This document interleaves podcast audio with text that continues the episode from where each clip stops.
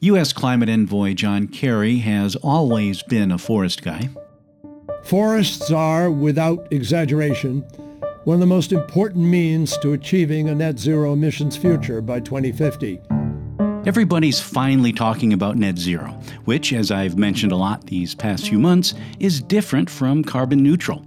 Net zero is the end point in the climate challenge, the checkmate, the point where we deliver the coup de grace on climate change. It's where we arrive after we've eliminated all of the greenhouse gas emissions that we can eliminate and are using trees and technology to suck the remainder out of the atmosphere. It's also where we have to be by 2050 to meet the climate challenge, or it's us who are checkmated and coup de grace.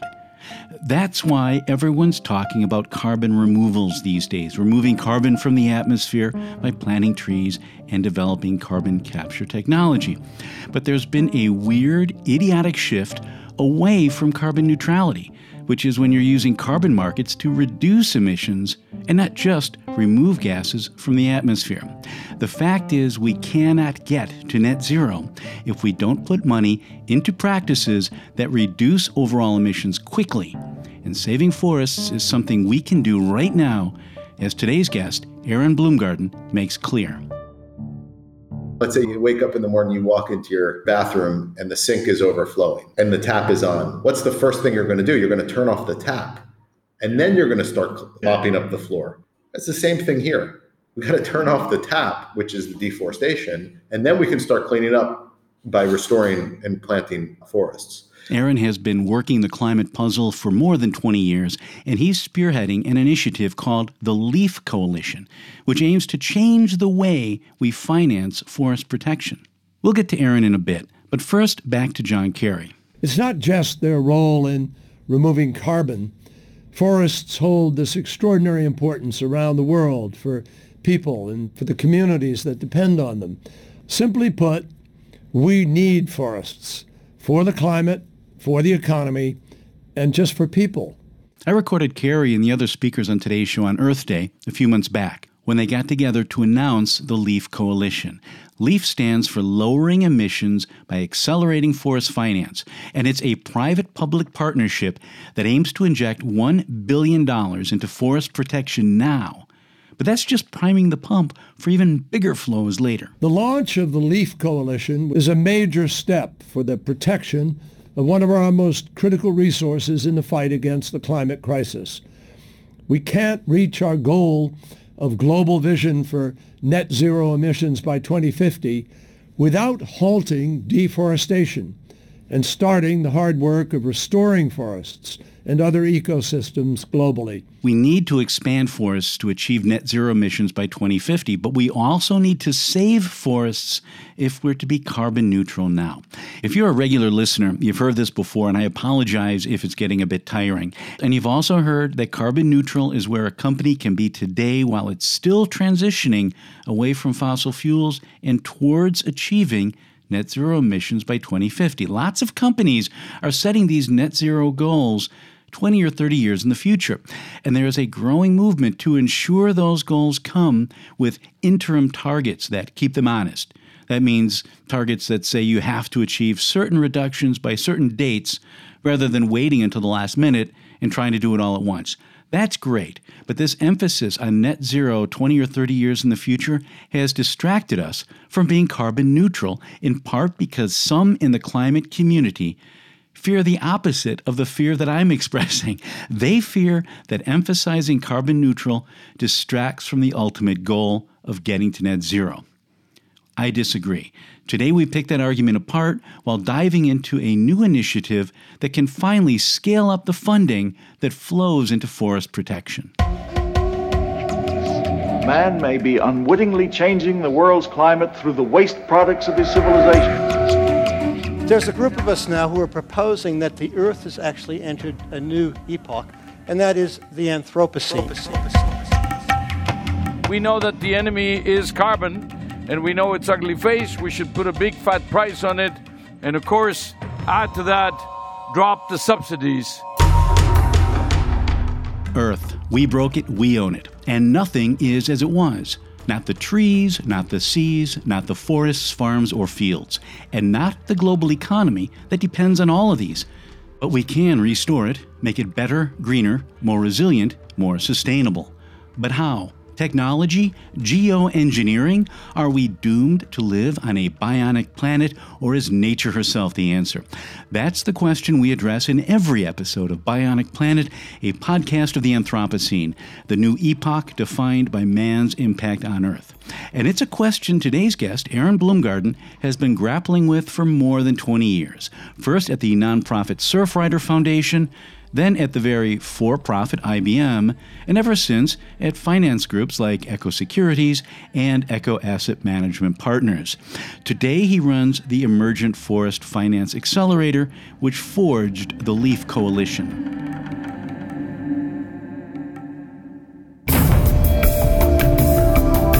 If tropical forests were a human invention, it would have received numerous Nobel Prizes.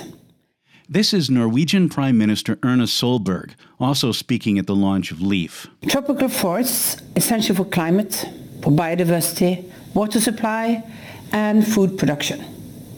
They are essential for indigenous peoples and for the livelihoods of many. Still, deforestation will always, in the short term, financially benefit those who deforest. Government action is therefore critical. But this comes at a cost. And when forest countries protect their forests, they deserve support and recognition. This is where the LEAF coalition comes in. It will channel private and public finance at scale to time. If all this sounds familiar, it's because LEAF is a form of REDD Plus, which stands for Reducing Emissions from Deforestation and Forest Degradation, plus conservation, sustainable management of forests, and enhancement of carbon stocks in developing countries. Yes, it's a mouthful, and I covered the history of REDD Plus in a three part series called Forests in the Paris Agreement, which you can find in episodes 49, 50, and 51 of Bionic Planet. The problem with REDD Plus is that it costs a lot to save forests, but companies haven't wanted to pay for it. What's new with Leaf is the scale and the price. They're putting a billion dollars into forest conservation and they're paying $10 for every metric ton of carbon dioxide that's kept out of the atmosphere by doing so. That's about twice the going market price but it's still way too low if we honestly want to help developing countries save their forests. John Kerry again. I believe it is the first time that companies and governments have come together to support forest and climate efforts at this scale. And by working across entire countries, states, territories, or provinces, we help ensure that emissions reductions are supported by government policy as well as by indigenous peoples, local communities, and the private sector. We've talked about a lot of this before when looking at standalone REDD Plus projects, which are something like first responders in the climate emergency. Sometimes a standalone project can stop deforestation completely in its area, like when they work by helping subsistence farmers increase their yields, because that means the farmers don't have to chop trees. Other times, REDD Plus projects are more like private security guards who stop a crime in one place only to see the criminals go down the road, like when they work by keeping illegal loggers out of one forest. But not all of them. Projects do deduct some of this leakage from their credits, but a better solution is to have good police and social systems so that you don't have criminal activities in the first place, and that's what jurisdictional REDD Plus is all about. Jurisdictional REDD Plus is when money flows not to isolated projects, but to the jurisdictions in which those projects are nested. LEAF is designed to support jurisdictional programs that may or may not have individual projects nested in them. This helps ensure that deforestation that is stopped in one place does not reappear in another. And LEAF is also a voluntary effort, which means companies that buy offsets for it are doing so to go above and beyond what's required by law. Erna Solberg again. Companies are doing this voluntarily. They provide large-scale support for tropical forest countries that cut their emissions. The support will help these countries to implement ambitious targets under the Paris Agreement. They do this in addition to cut their own emissions in line with science. The LEAF coalition will increase climate action from both tropical forest countries and participating companies. And I encourage anyone in need of inspiration to look at Costa Rica. This is the UK's Environment Minister, Lord Zac Goldsmith. They've managed to double their rainforest cover in a generation, putting more than half their country under canopy. And their economy has grown alongside their nature. You may remember this from episode 56 how Costa Rica grew both its forests and its economy. We don't know yet which jurisdictions are going to participate in LEAF. The coalition put out a call for proposals listing criteria for participation. Submissions are now being reviewed, as Chris Dragosich from the U.S. State Department explains. Under the LEAF Coalition and, and specified in the call for proposals, proceeds uh, from emissions reductions are expected to be used by jurisdictions to support their nationally determined contributions, uh, their climate targets under the Paris Agreement, their forest and climate strategies, and sustainable development plans. We will ask jurisdictions to provide a high-level investment framework explaining what that will look like. But I also note that the proposals will be prioritized, including for the full and effective participation of stakeholders, particularly Indigenous peoples and local communities. And companies that join LEAF have to show they're not doing this instead of reducing emissions, but on top of working towards net zero. Here's Jamie Mulligan, Chief Scientist for Amazon.com. Corporate participants in the LEAF Coalition will commit to using independently verified science-based targets to, get, to guide their decarbonization efforts and to reach net zero across their entire value chains no later than 2050 as part of the Race to Zero campaign. Companies will also transparently report both their emissions and the use of carbon credits.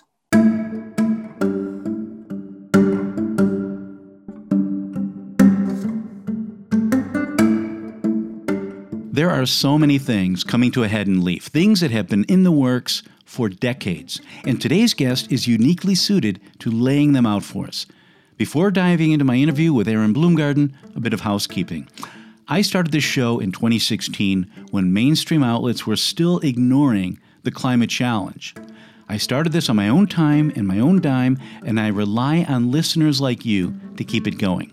The one complaint I get the most is that I don't generate enough episodes. And that's something you can help me change. If you think I'm doing a good job on translating these technical issues into plain English and putting them into context for you, and you want more and better episodes, then help me give them to you by becoming a patron at patreon.com forward slash bionic planet. That's patreon.com forward slash bionic planet. Patreon, P A T R E O N dot com forward slash bionic planet. Bionic planet is all one word, no dots or dashes.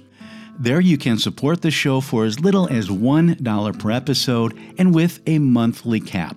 This way, if I don't manage to generate an episode in a month, you don't get charged. And if I do manage to crank out a ton of episodes all at once, you don't get whacked either.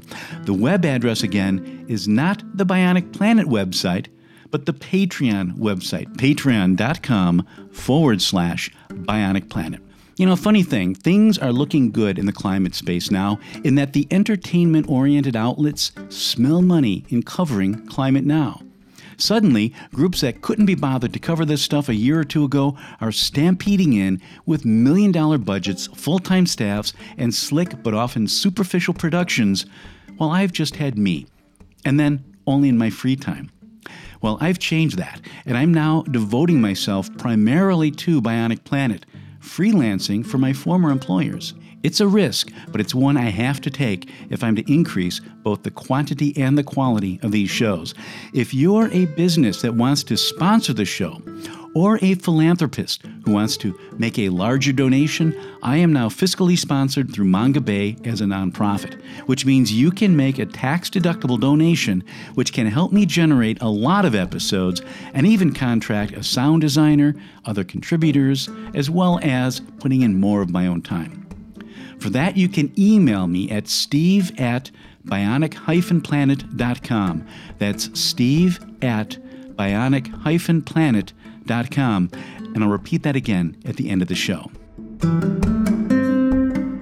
And now, here's Eron Bloomgarden. So, why do we need an initiative like LEAF?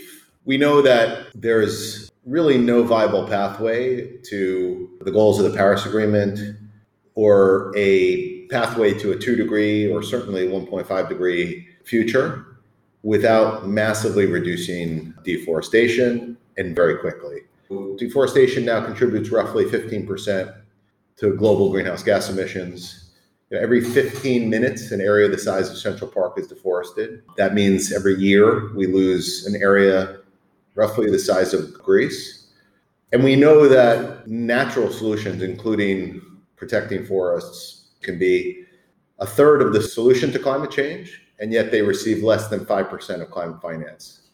So we need to rapidly change that. We need to move the needle as far and as fast as we can to protect the world's forests. So tropical deforestation needs to come down by roughly 75 to 80% by 2030. And that's in addition to decarbonizing the grid, the electric generation system, reducing industrial emissions, and all the other tools available. Even if we do all that, even if we do all the other decarbonization, if we don't reduce deforestation, we can't meet the goals of the, the, Paris Agreement. And I think intuitively people understand that trees and forests sequester carbon, right? They're, they're carbon sinks.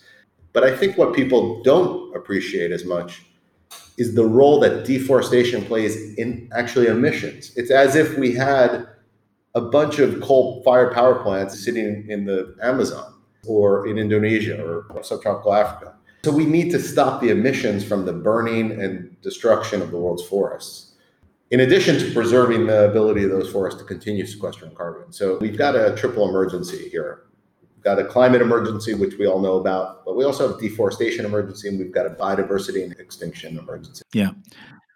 People forget there were three conventions that emerged in 1992 and the Convention on uh, Climate Change is just one. We've also had the Convention on Biodiversity and we had the Convention on Deforestation.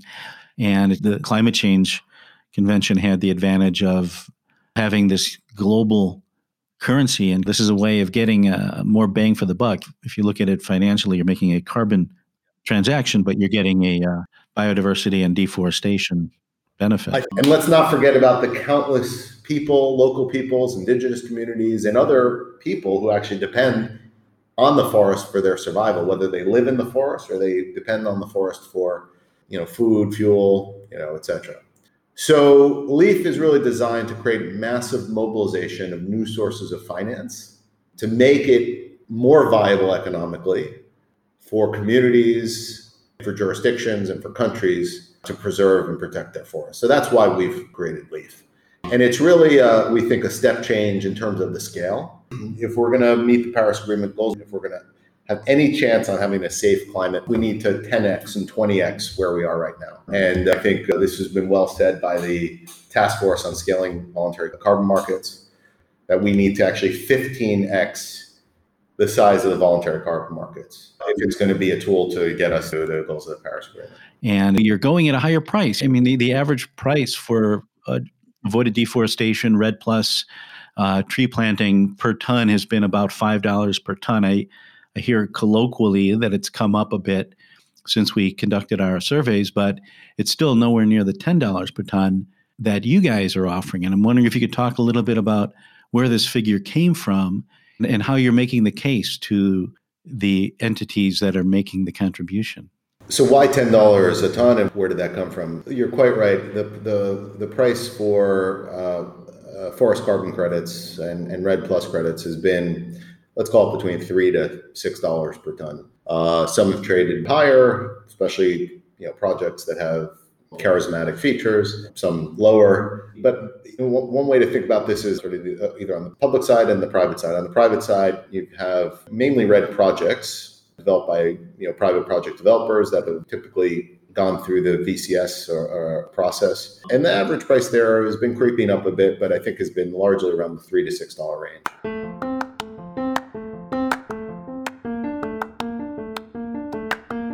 Let's unpack this a bit with apologies again to regular listeners who have heard this before.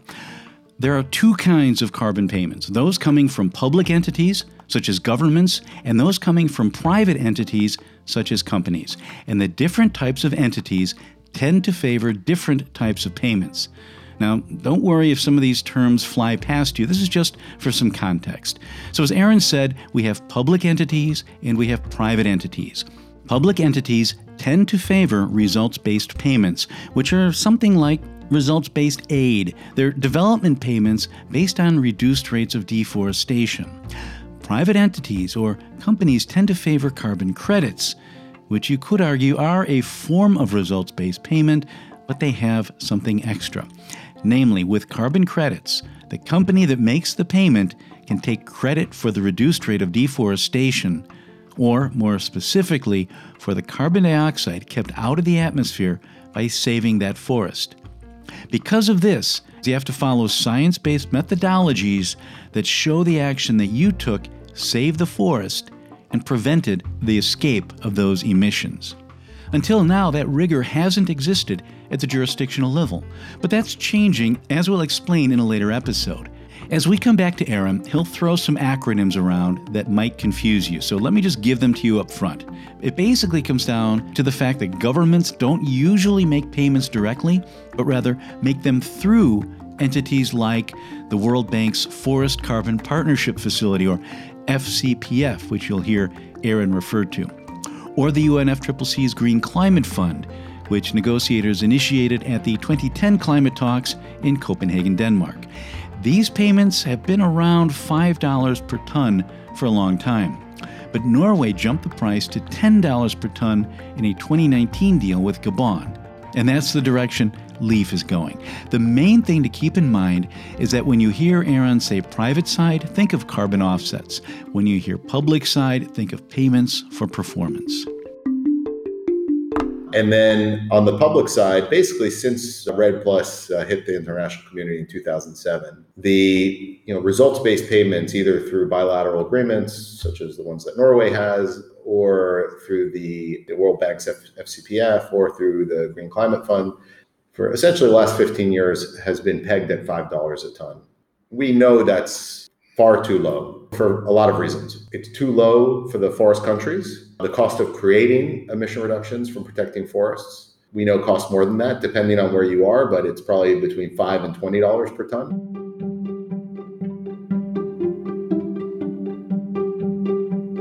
Between $5 and $20 per ton to produce, but selling at $5 per ton.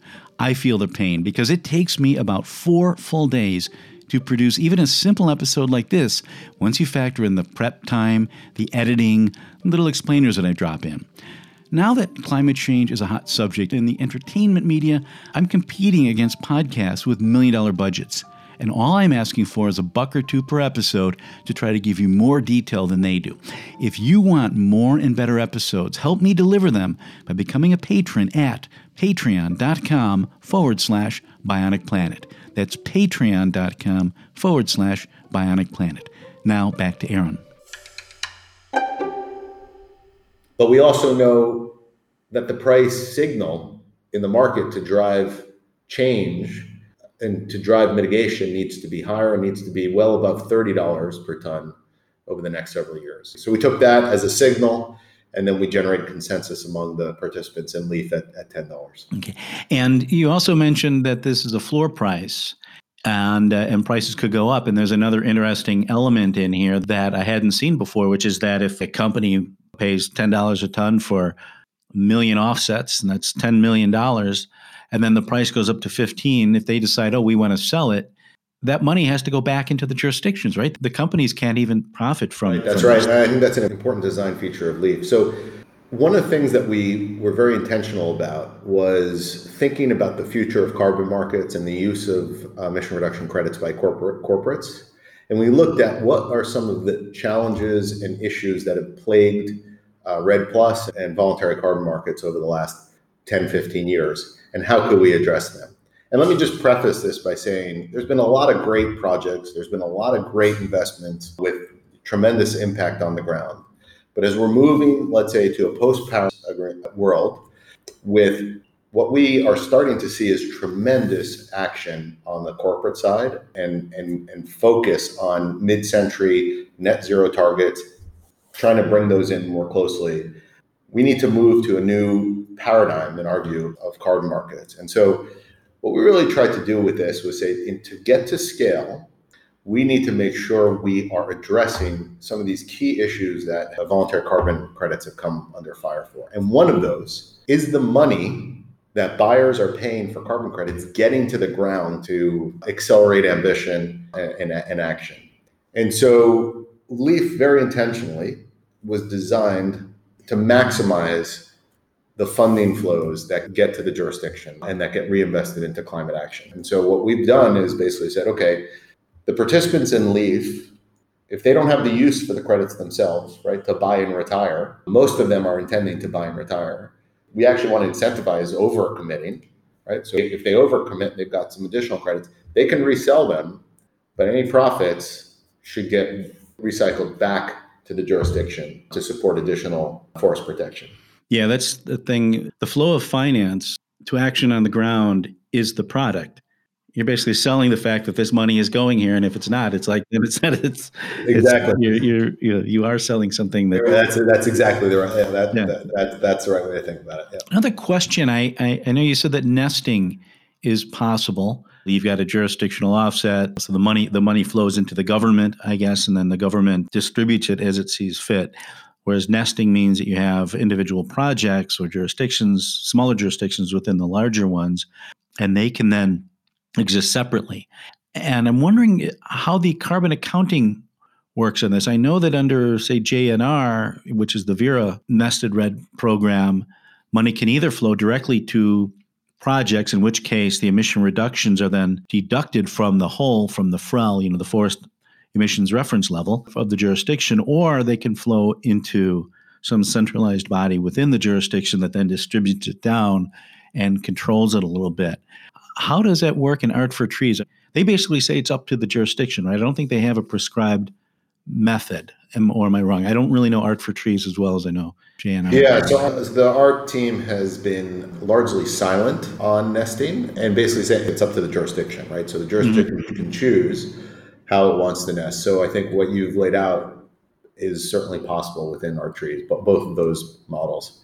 I understand that the, the art team will be coming out with some additional guidance or thoughts, let's say, on nesting within the next few weeks. So I guess stay, stay tuned. I'll be eager to see what that looks like as well. Mm-hmm. Okay. And it's important also to emphasize these are voluntary transactions. So they, they're not going to be used for compliance purposes, which means if a company in Norway uh, or Germany purchases offsets from a jurisdiction in Brazil, that company cannot use that transaction to reduce their commitments within the country that they reside. So, a German car maker, they decide they're going to offset their industrial emissions from their factories. In Germany, they then go and they purchase from a, a state in Brazil. They then can't take these emission reductions and say to the German government, okay, take this from our total. And then Germany can't go to the UNFCCC and say, okay, Germany reduced its reductions here. Instead, what they what they can do is they get a claim. They basically can say, we reduced our carbon footprint or we reduced our net impact by helping Brazil achieve its emission reductions, but that doesn't impact Germany, right? That's it's it's a voluntary transaction, which means you don't get into these messy issues of corresponding adjustments and, and things like that, right? That, that's the intention. There are four transaction pathways. The fourth transaction pathway does say that there could be a corresponding adjustment. But we don't want to get ahead of the Article 6 negotiation. We want to take our guidance from what, ha- what happens there and what, hap- what the guidance that we get from the UNFCCC. But we did want to leave that pathway open. Article 6 is the part of the Paris Agreement dealing with international carbon markets while NDCs are nationally determined contributions or each country's national climate action plan. One big question going forward is how carbon payments will be accounted for under the Paris Agreement. In some cases, which I won't go into now too much detail, countries will have to adjust their carbon accounts to reflect these transfers. These adjustments are called corresponding adjustments. It's not yet clear when corresponding adjustments will be necessary, but that will be a big topic at year end climate talks in Glasgow. Now back to Eron and the four pathways. The first pathway is really for sovereign government donors. Mm-hmm. And basically, what that's saying is that sovereign donors will be making, through LEAF, results based payments. Uh, they won't be looking to take delivery of credits. They won't be using those emission reductions as part of their own NDC attainment. These are results based payments. Right now, we have the governments of the US, UK, and Norway that are involved and participate in LEAF. The other three pathways, pathway two, three, and four, are for the corporate participants. Pathway two is a corporate basically making a results based payment.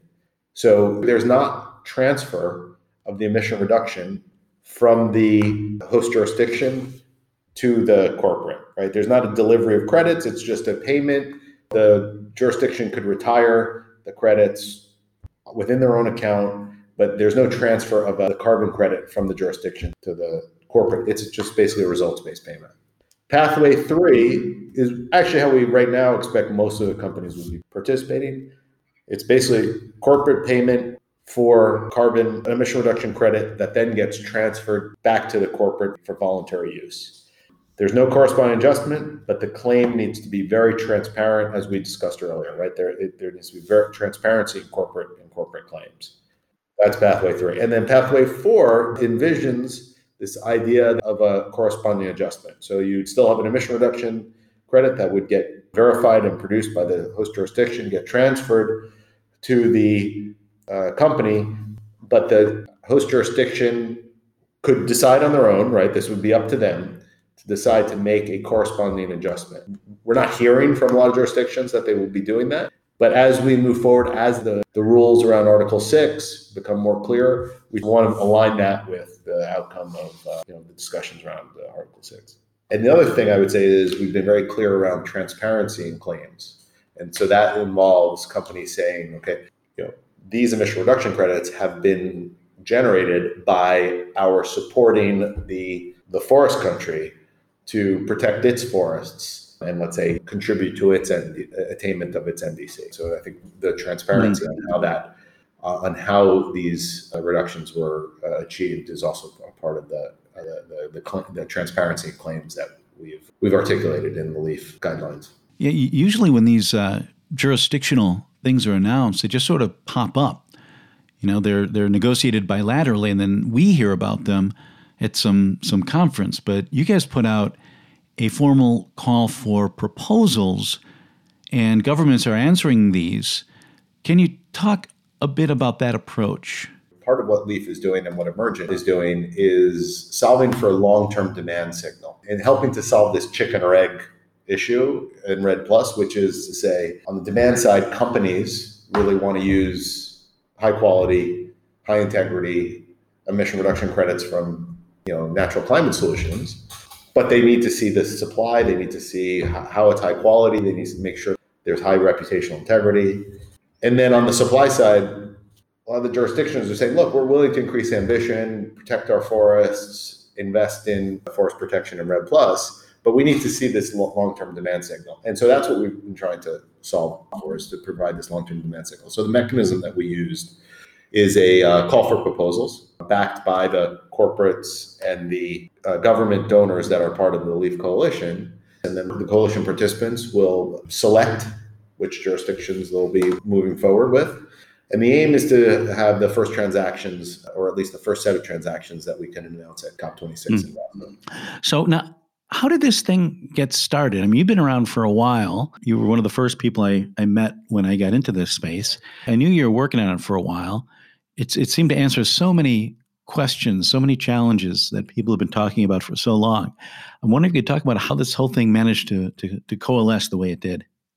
You know, I've been in uh, carbon markets and climate finance for almost 20 years now. And uh, I've spent a lot of time developing emission reduction projects, carbon projects around the world. For about the last 10 years, I've, I've uh, been an investor in these markets, managing carbon funds. For most of that time, with a real focus on, on forest on forest carbon, and had looked at many REDD Plus projects and, and really tried to invest in REDD Plus. And and the challenge there really has been that long term demand signal. There, there have been lots of REDD projects that have sold credits one year or two years.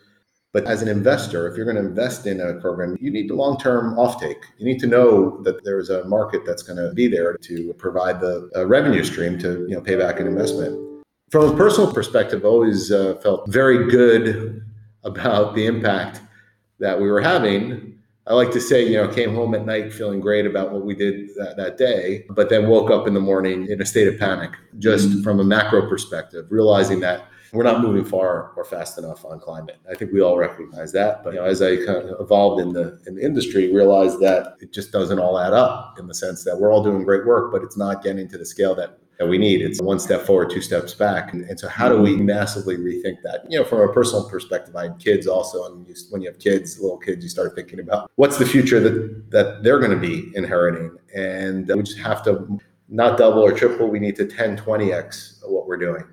And so I really spent some time thinking about how could we fix this long-term demand signal for REDD Plus because I really truly believe that you know deforestation is just one of the if not the most impactful large-scale untapped mitigation opportunities that we have for climate, just climate, and then all the other benefits. And so, how can we crack that nut? So, I started thinking really deeply about that, and I started thinking also about you know, when I entered this market back in when 2003, 2004. This is before the Kyoto Protocol was ratified, and before CDM really took off, before the EU ETS really took off. There was a nascent market in emission reduction projects, renewable energy projects, some forestry projects, some landfill projects.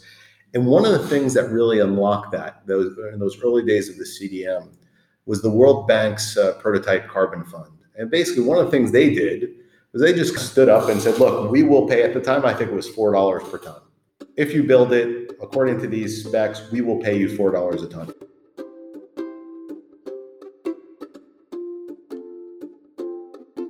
The World Bank launched the Prototype Carbon Fund in 1999 after the Kyoto Protocol was negotiated, but before it came into effect in 2005. The Prototype Carbon Fund was a public private partnership designed to test new financing vehicles. Again, even these markets didn't emerge through magic, they were supported by people who believed in them. Now, if you believe in Bionic Planet and like the work I'm doing, you can support me for as little as a buck an episode at patreon.com forward slash bionic planet. And that just unleashed the market. And then other buyers started coming in, and, and, and I started thinking, look, we need something like that for REDD Plus. And then I started really thinking about could we use options? Could we create a blended finance vehicle? And then sat down with a kind of climate leadership team at, at the Environmental Defense Fund, EDF, for a series of brainstorming sessions. I was at uh, a partner at Encourage Capital.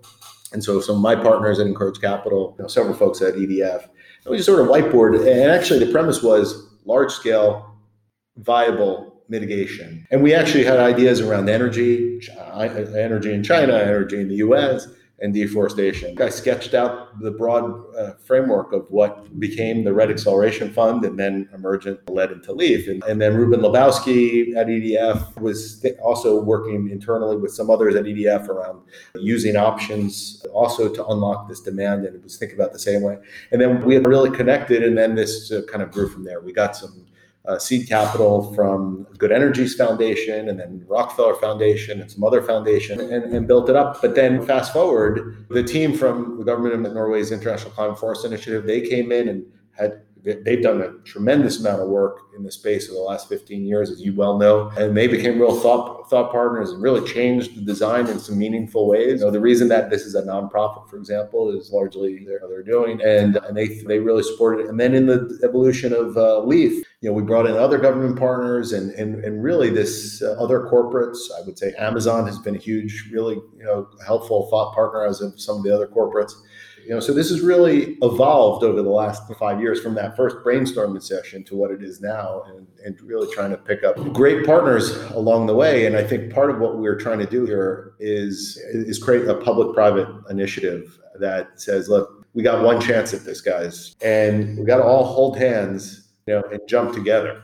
We're not all going to necessarily agree on every single thing, but we got to keep the north star that this is about scale. This is about protecting forests. This is about uh, mitigating climate. Everything we've done has been uh, really focused on maximizing environmental impact, defined as mobilizing massive new sources of financial flows to forest protection via the creation of a new market for highest quality jurisdictional REDD plus carbon credits. Mm. In theory, is the is the thesis, and that's really where we're going, and always what we're keeping on top of our, our mind as we move through this. You know, I'm I'm, I'm cognizant of, of the time, and I I want to change tracks here, just to get into the the issue of reductions versus removals, because you guys just came out with this white paper. It's called Large Scale Tropical Forest Protection Must Now Complement Corporate Decarbonization Strategies and it lays out a lot of these issues. It, it puts them in in one place and in a way that I've never seen done so so clearly and uh, succinctly before. And so so kudos on that. One thing that jumped out at me was a section on on how many trees we have to plant to offset damages from deforestation. And you're saying, here, let me just read it. it says uh, preventing the loss of one hectare of mature carbon and biodiversity rich forest will typically avoid emissions of about 355 metric tons of carbon, while tropical reforestation typically sequesters just 6.7 metric tons per hectare each year. So this means that each year, as much as 50 times more land is needed for the reforestation to generate the same climate mitigation outcomes as the projected tropical forests in the first place. I've always said that temporally, um, which means that it takes a decade of growth or decades of growth to offset a week's worth of fire. But I thought that this uh, 50 to 1 ratio was really, really powerful, really clear. I wonder if you could elaborate on that a little bit more. We need an all tools approach. So there's nothing wrong with reforesting. So this is why the argument is hard to counter because if you want to reforest you want to restore forests. There's nothing wrong with that. And in fact, we need that too. But the prioritization of that over forest protection to me is deeply misguided. Right? We absolutely need to prioritize forest protection. I think for the reasons that you've stated, from a purely climate perspective, right? You just need a lot more land planted to substitute destruction of you know one acre of deforestation. Not to mention all the other benefits we get from standing primary forests, right? It's very hard to restore the ecosystem function and ecosystem value. Very hard to restore the community's indigenous lifestyles that are lost when we deforest. It, it, you know, let's say you wake up in the morning, you walk into your bathroom, and the sink is overflowing, and the tap is on. What's the first thing you're going to do? You're going to turn off the tap, and then you're going to start, you know, mopping up the floor. It's the same thing here we got to turn off the tap, which is the deforestation, and then we can start cleaning up by restoring and planting forests. And so somehow the message has gotten uh, misinterpreted in this kind of net zero conversation. In the long term, once we reverse deforestation, then we absolutely need removals to get us to net zero because we know we've got to take carbon out of the atmosphere. But let's stop putting it up there in the in the first place. So the largest scale, near term, and cost effective mitigation, climate mitigation opportunities, you can really count them on one hand. The two big ones are energy, redeploying the energy infrastructure, decarbonizing the energy infrastructure, largely in the US and China. But the other big one is reversing deforestation. As we started this journey on what has ultimately become LEAF and Emergent, the first principle was how do we move the needle as far and as fast as we can on climate mitigation? And if you look at the energy infrastructure, there's still a lot of work that needs to be done on decarbonizing the, the global energy infrastructure. But the economic incentives are on our side, right? Renewable energy is becoming cheaper. It's becoming more cost competitive. In a lot of places, it's already uh, more economically viable than traditional fossil fuels. So there's some economic incentives to get us there. If you look at deforestation, there are very few economic incentives on the ground that make more sense for those local communities and jurisdictions to keep forests standing as opposed to converting them to some productive use, agriculture. And so at the end of the day, really what we're trying to do is change the economic incentive on the ground to provide some value to a standing forest best way that we know to do this is is by pricing ecosystem services. As you, as you say, the ecosystem service that people are willing to pay for is carbon. You know, so that was the the first principle of, of designing what's become emergent and, and leaf. A lot of these old arguments are coming back. One is that we can't offset industrial emissions, fossil fuel emissions, with uh, terrestrial offsets. You know, that if it comes out of the ground like a fossil fuel, it should go back into the ground, a, uh, carbon capture and storage technology. And if it comes from the land, from trees, it should go back into the land and trees. And I, I'm, I'm hearing this more and more from young graduate students. I, I, and, it, and it ties into this other thing about an issue you touched on, which is additionality, because the argument that's being made aggressively now is that the additionality in these forestry projects is is nebulous compared to carbon capture and storage because the only economic reason for carbon capture and storage is to capture carbon and store it. And I'm just wondering if you if you had a, a comment on that. To be honest, I really don't understand those arguments. Those those arguments seem overly academic, trying to match apples to apples when the atmosphere only cares about emission reductions. and I think we have a technology that can do direct air capture, and it's called a tree, and it's been around and working and functional for quite a while. And by the way, it provides lots of other co-benefits as we've talked about biodiversity, uh, local air benefits, lo- local environmental benefits, uh, etc. Mm-hmm. So I really don't understand those those arguments. They don't make a lot of sense to me. If it's an additionality argument, we've tried to really address that issue with with LEAF and with the use of ART TREES. And the way that ART TREES works is it looks at a five year historic average, which becomes the, baseline, and then deductions for things like uncertainty and, and et cetera, leakage. But that then becomes the baseline, that five-year historic uh, uh, historic average. So, I don't know how one could say there's not additionality in avoided deforestation when clearly we've got massive deforestation happening around the world and very few economic incentives to address it. So it seems like it's extremely additional. The the thought that we would try to invent some new technology that essentially can do what trees already do um, before we deploy as much capital as we can to protecting the world's forests till we really get global deforestation to zero and start massively restoring and ecosystems and restoring forests all of that, in my view, all of that money that we've been developing for direct air capture technology should be deployed to that mm. that urgent mission first. The point you made at the opening is is important too, because the other argument that I keep hearing is that they're um, saving forests instead of reducing their industrial emissions. And the way I see it, you're not saving a forest instead of reducing your industrial emissions. You're saving a forest to go beyond what you can do right now. Exactly. And that's another design feature of Leaf that we were very intentional about. And so one of the, I think, innovations of Leaf is that we've put criteria on buyers as well as the suppliers. So of course, over the last 20 years, carbon markets have always put high integrity criteria on suppliers. You know, we you need to prove that the emission reductions are real, they're additional, verified, etc. And and we're certainly doing that with Leaf through the ART TREE standard. What we're also doing is putting participation criteria on companies. In other words, you can only participate as a company, as a buyer, if you meet these criteria. And those criteria are designed to ensure that companies are doing all they can to reduce their own emissions within their operations and within their value chains, and just using emission reduction credits for the hard to abate emissions. So that's really important. We've got five criteria, and we've actually denied companies from participating because they haven't ticked off all the criteria.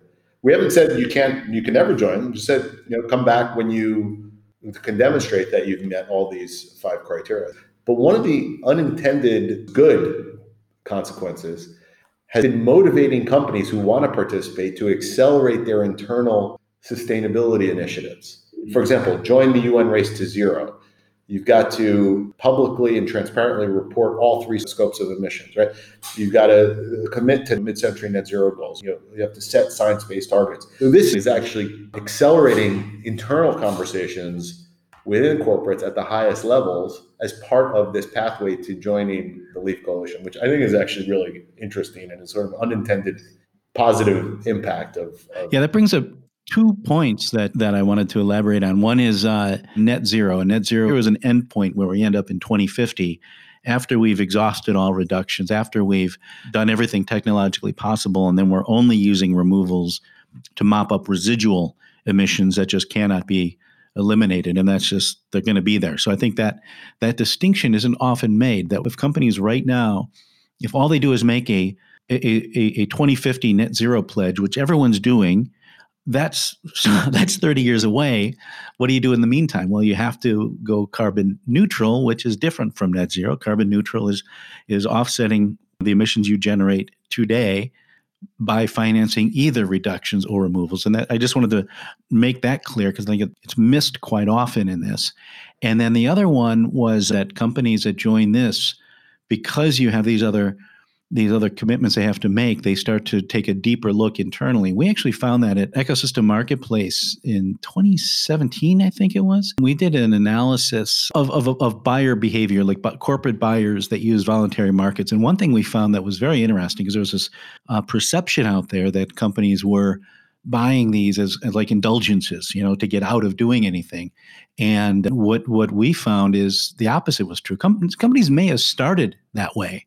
In fact, I spoke to people in corporate entities who told me that they did start that way. They thought we could go ahead and just buy offsets and, and not have to worry about anything. But once they had a price on carbon, an internal price, they suddenly had to start paying more attention to their emissions and they started identifying all these ways of reducing. And it really became a way of focusing their attention on how to reduce absolute emissions. In a nutshell, we found that overall, companies that did offset emissions voluntarily you know, we didn't look at the ones that were offsetting for compliance reasons, but the ones that were voluntarily offsetting tended to have be the ones that had the most comprehensive, realistic, structured methodological approach to also reducing emissions internally. Uh, and it, it sounds like the same thing is just playing out here, but at a larger scale. Listen, that's a great point. We know there's not a silver bullet mm-hmm. solution to climate change, but if there is one most important systemic tool that we have, it would be putting a price on carbon. It changes both operating capital decisions, but importantly, it changes capital uh, budgeting decisions, long term capital budgeting decisions. Mm-hmm. In other words, the view of companies, the view of investors, the view of policymakers on the future of carbon price. Mm-hmm. And if there is a robust carbon price, that will change how we invest capital investments now that will get locked in for who knows 5, 10, 30, 50 years if it's a long lived energy infrastructure. Eron Bloomgarden of the Leaf Coalition closing out this edition of Bionic Planet. And if you like the show and you want more and better episodes, help me give them to you by becoming a patron at patreon.com forward slash bionic planet. That's patreon.com, P A T R E O N dot com forward slash bionic planet. There you can support the show for as little as $1 per episode and with a monthly cap. This way, if I don't manage to generate an episode in a month, you don't get charged. And if I manage to crank out a ton of episodes all at once, you don't get whacked either. The web address again is not the Bionic Planet website, but the Patreon website, patreon.com forward slash Bionic Planet. To really make the show a hit, I need not just buy in from all of you listeners, I need the kind of budget that the big guys are coming into this space with. If you're a business that wants to sponsor the show, or a philanthropist who wants to make a larger donation, I'm now fiscally sponsored through Mongabay as a nonprofit. That means you can make a large tax deductible donation, which can help me generate a lot of episodes and even contract a sound designer, other contributors, a producer as well as putting in more of my own time. For that, you can email me directly at steve at bionic-planet.com. That's steve at bionic-planet.com. Hope to hear from someone on this, but I give you my word I'll keep plugging away even without it. You can also help just by giving me a good five star review on whichever podcatcher you access me through. Remember, the more stars I get, the more ears I get. And the more ears I get, the more minds we can reach. And we have to reach hundreds of millions of minds if we're to meet the climate challenge. We can do it if we all work together. Until next time, I'm Steve Zwick in Chicago. Thanks for listening.